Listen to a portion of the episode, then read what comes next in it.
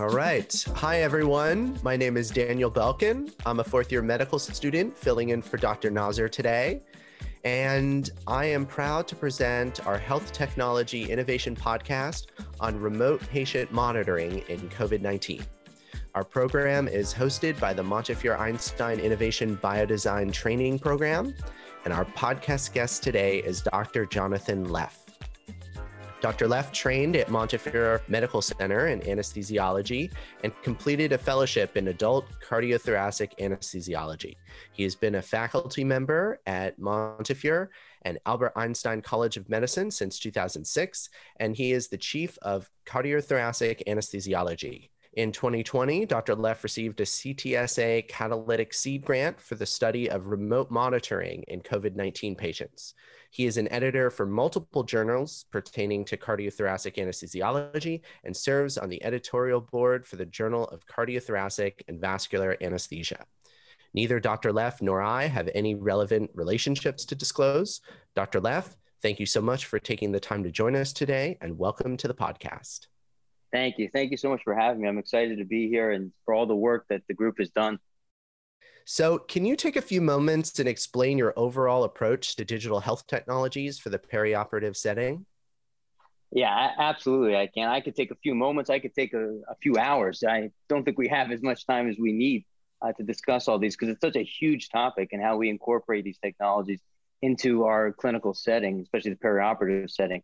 Um, so when we think about it, we talk about the patients, and the patients uh, these days have gotten more complex, and the operations we uh, we perform are more complicated. So we need to use our technologies in order to benefit the patient. So when we think about it, we're very patient centric with this. So we don't bring on technology unless we think it's going to help either patient outcome or the patient's experience through the operative's um, um, uh, phases.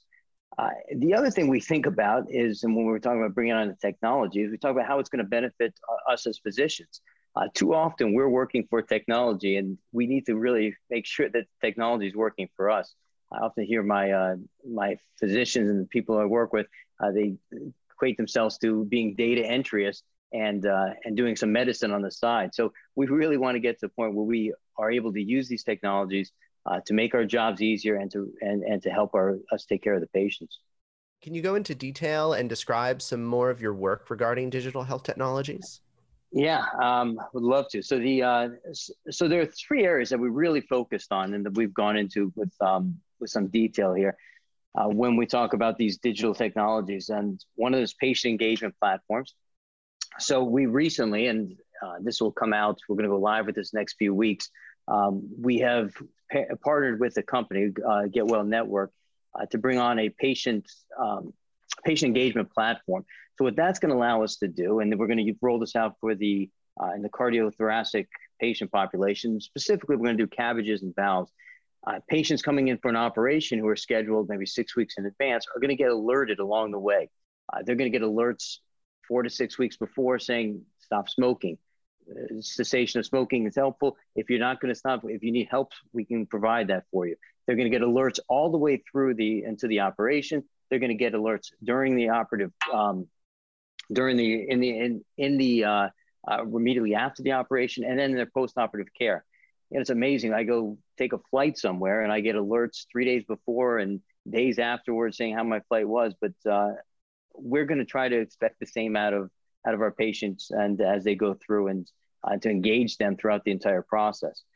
Uh, some of the other things that we've done, we're going to talk a little bit about remote patient monitoring with uh, with the COVID nineteen patients.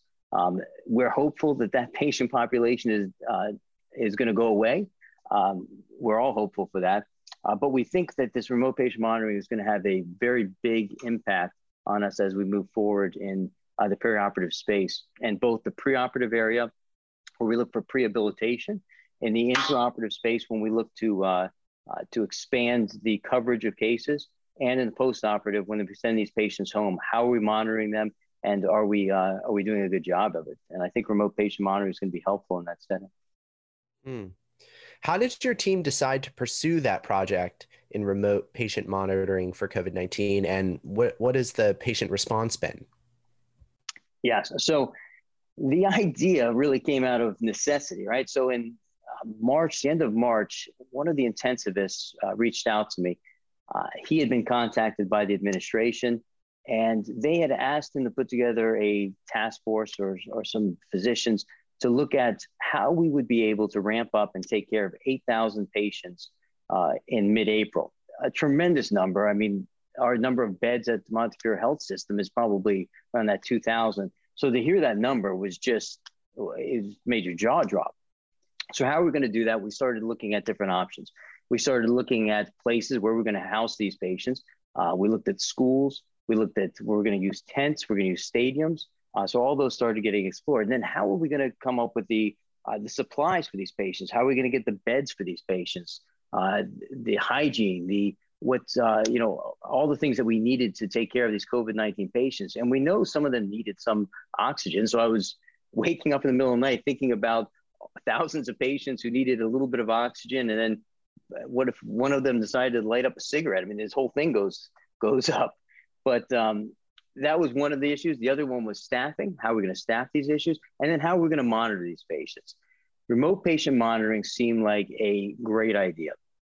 We, we could we could still these patients who seemed like they were low acuity we could put them in a place and we could mo- remotely monitor them and then if they started to um, quickly um, uh, show increased signs and symptoms and, uh, and do worse then we could upgrade their care and bring them in the hospital so that's where it came from. And then we uh, went forward and uh, applied for some monies and uh, and was able to receive a grant.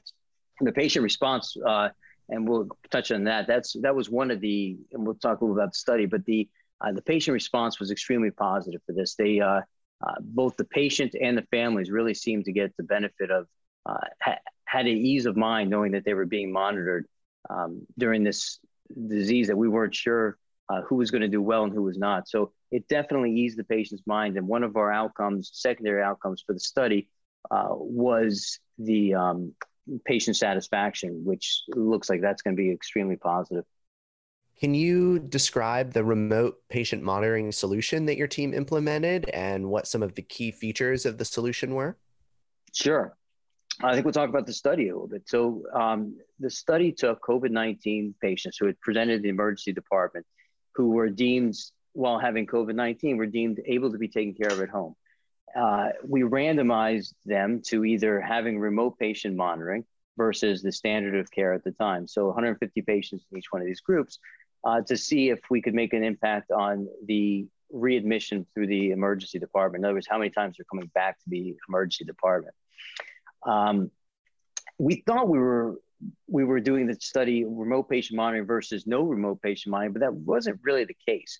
What happened was that Montefiore had been very savvy about this, and they had already rolled out a form of remote patient monitoring, which was that they were calling patients, patients who were COVID positive, who left the ED, or were staying at home. They were calling them on a regular basis, and a lot of them got pulse oximetry. So what we really ended up comparing is continuous remote patient monitoring, which is our group, which received a uh, patch, which monitored their heart rate, their EKG, uh, their blood pressure, their pulse ox in real time, and their movement in real time. Uh, that data was then sent over uh, to a tablet and then to the iCloud, where there was a group of physicians and nurses that were monitoring these patients 24 7. So it was more of a study to look at the use of continuous remote patient monitoring versus intermittent remote patient monitoring to see if that was uh, impactful. Um, and there really, when we looked at it, there wasn't much of a difference in terms of who came into the hospital. So it was about equal number of hospital uh, visits or need, needed to bring into the emergency department um, between the two groups. Uh, we did see a significant, as we just talked about, boost in the uh, um, the patient satisfaction seemed to go up, and the the families also really did uh, feel better that their that their family member was being monitored 24 uh, 7 continuously. So uh, there were some things we're still going to look at some more of these outcomes uh, but the overall study was uh, that's what was performed.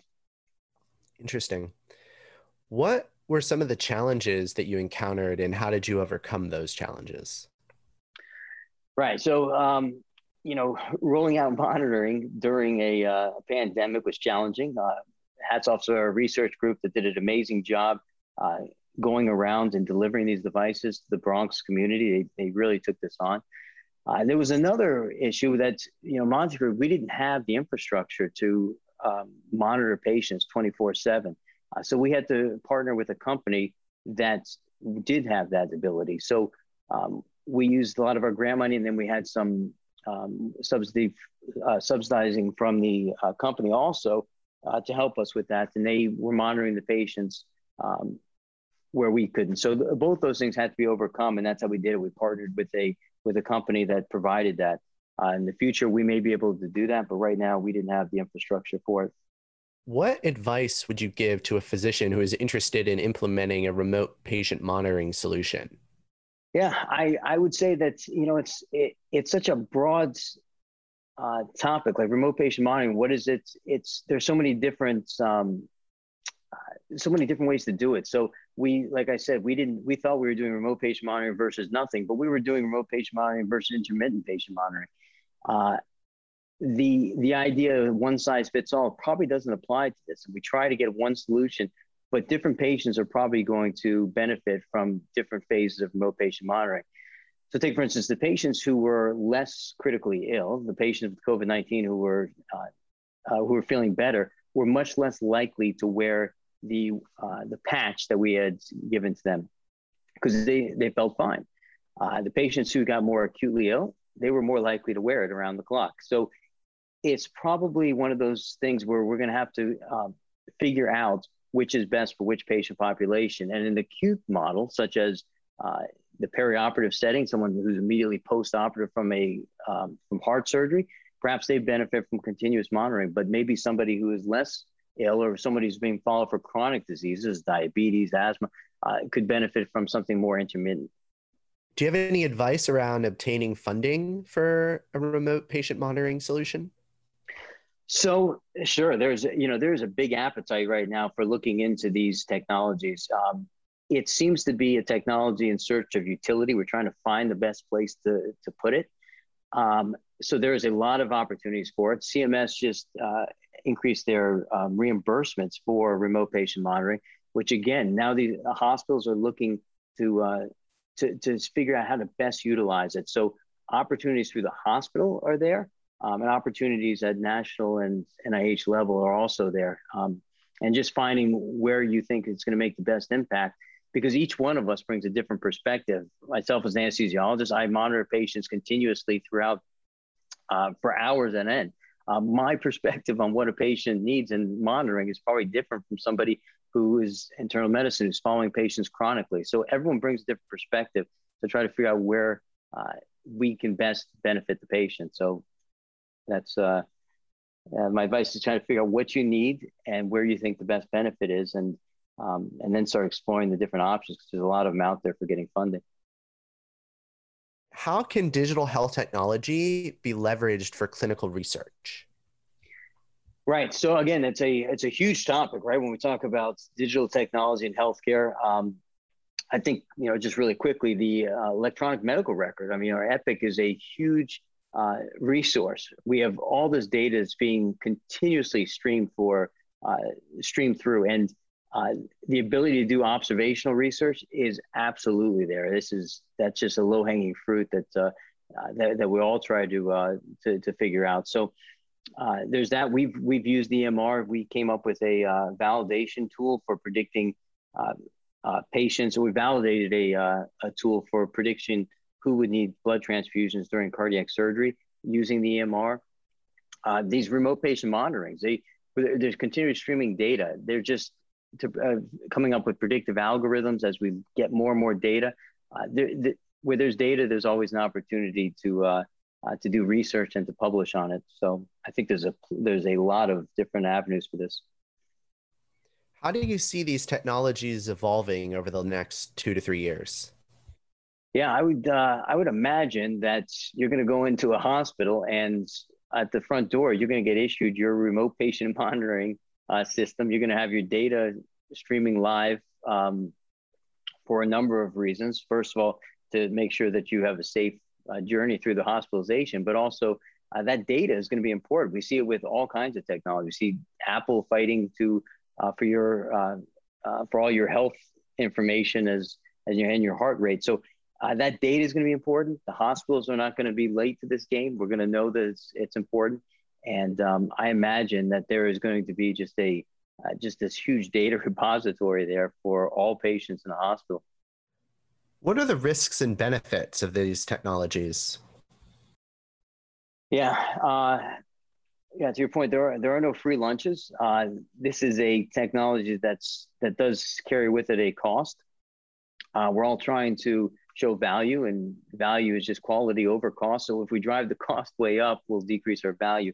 So we do have to kind of remedy that. We have to figure out where the uh, where that sweet spot is for uh, for for cost versus benefit. Uh, there's also a risk as we go to remote that we remove ourselves from our patients and if we don't do it right, we'll do that, right? We'll, we'll, we'll be further away from our patients and, and have less contact with them. I, I would think that if we do it right and we leverage this technology in the appropriate way, that we'll free ourselves up and be able to spend more time with our patients, which is what our goal is, right? To spend more, less time um, playing with the technology and more time with uh, at the patient's bedside. So that's my hope, and that would be the benefit of it uh, if we do it right. All right. Thank you for taking the time to be with us today. Is there anything else you would like to add in closing? I just have to, you know, the, the entire group, the biodesign and Montefiore group has just done a tremendous job uh, really educating a number of people, a number of physicians in areas that we wouldn't have been so familiar with. So it's, uh, it, it's opened our eyes. It's, uh, you know, this space, um, is is so ripe for all of us in health in, in healthcare. The uh, for the anesthesiologist, everybody has a place in this, and everyone brings a good perspective to it. And so I'm happy that I got to share mine with you today.